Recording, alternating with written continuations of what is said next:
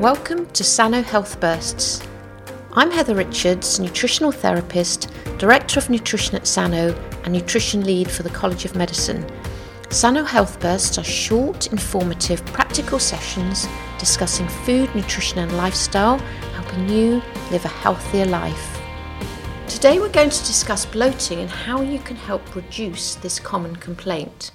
Bloating not only causes discomfort due to griping pains, but can be exacerbated by clothes becoming too tight when bloating occurs. Frequent bloating is a sign that the digestive system isn't functioning optimally.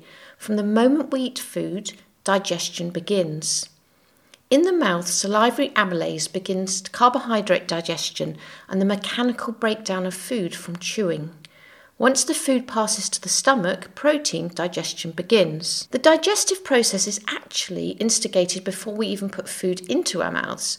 The cephalic stage of digestion begins when we see, smell, or even think about food. Digestive juice secretion begins in both the mouth and stomach in preparation for the arrival of food. I'm sure we've all experienced the mouth-watering sensation when saliva is increased in the mouth as a response to seeing, smelling, or thinking about food we find delicious. Signals sent from the brain to the stomach via the vagus nerve during the cephalic stage of digestion result in the release of some 20% of gastric secretions. This is a large percentage of digestive juice to miss out on.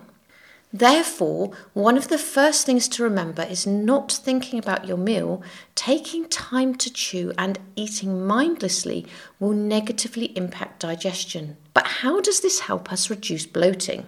Partially digested protein reaching the large intestine will undergo putrefaction. Bacteria will ferment the proteins, producing foul smelling gases. Not only do these cause embarrassment, but result in discomfort as they become trapped. Eating bitter foods before or at the beginning of a meal can aid in the stimulation of gastric secretions. Try including foods like radish, watercress, rocket ginger, chicory, or artichoke. There's also some evidence that a small amount of apple cider vinegar, say a teaspoon in water, at the beginning of a meal can be helpful. A suboptimal production of stomach acid to digest the proteins is impacted not only by a reduced cephalic phase of digestion, but the sufficient supply of nutrients to produce the stomach acid. One of the most important nutrients to consider is zinc. Not only is zinc reduced in times of stress, but it's involved in hundreds of enzymatic reactions in the body and is therefore in high demand. With modern day farming methods, the density of mineral content in the soil is also reduced, impacting the amount of zinc available from our food. In addition, plant sources of zinc, such as nuts and seeds, contain phytic acid that binds to zinc before its absorption can take place. This becomes a problem when the gut microbiota is imbalanced. In other words, there's dysbiosis. A balanced microbiota is able to ferment the phytic acid, leaving the zinc available for absorption. Good food sources of zinc to include in the diet include oysters, salmon, and other oily fish, beef, egg, chickpeas, avocado, pumpkin seeds, lentils, quinoa, and buckwheat.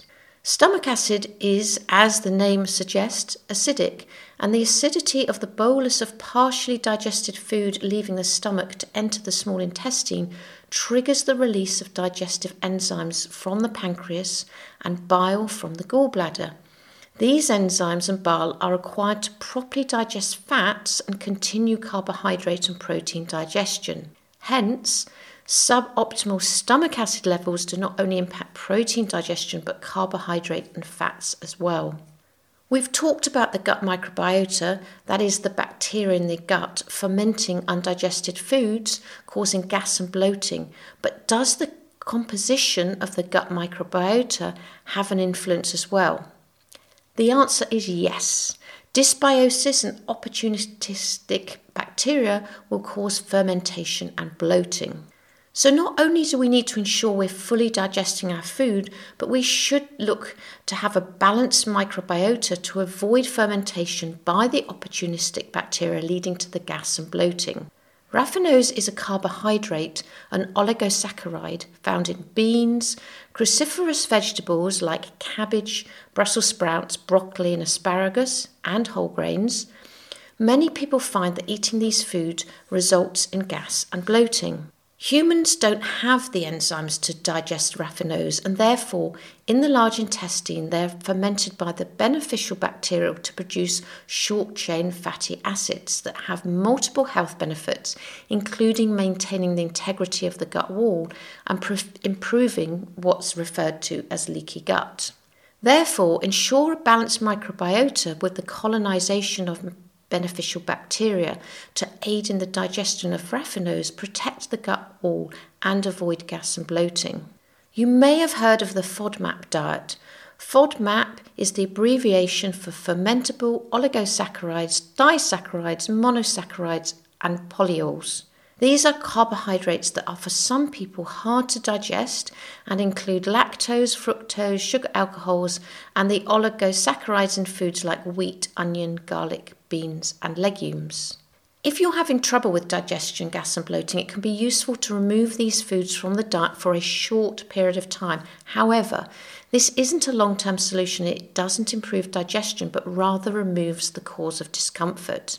Removing these foods long term could result in multiple nutritional deficiencies. If you're considering a FODMAP diet, it's important to work on improving digestion and the gut microbiota so that these foods can then be reintroduced. The gut microbiota is supported by eating a real food diet with a wide range of colourful vegetables and fruits and fermented foods.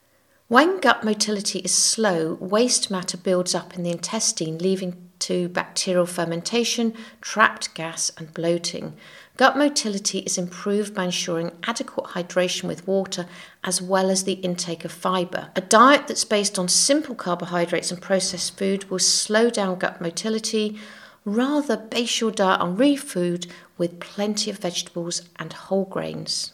Bloating is uncomfortable, and whilst we should aim to improve digestion, there are also times when we may need relief.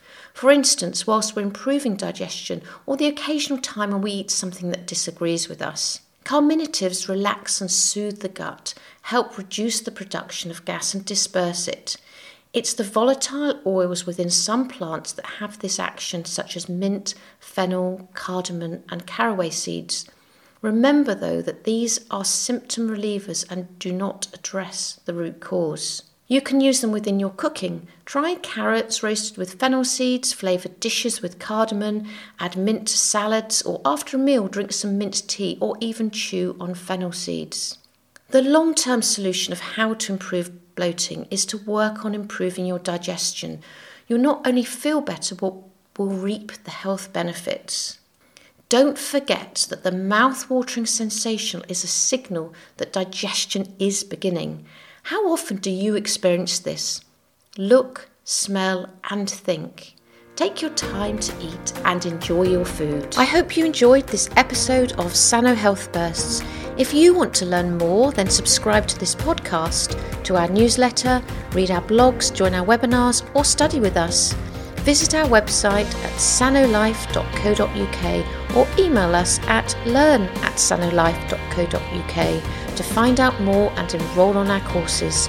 Start improving your health today and put the tips I've given you into practice. Mens sana in corpore sano, a healthy mind in a healthy body.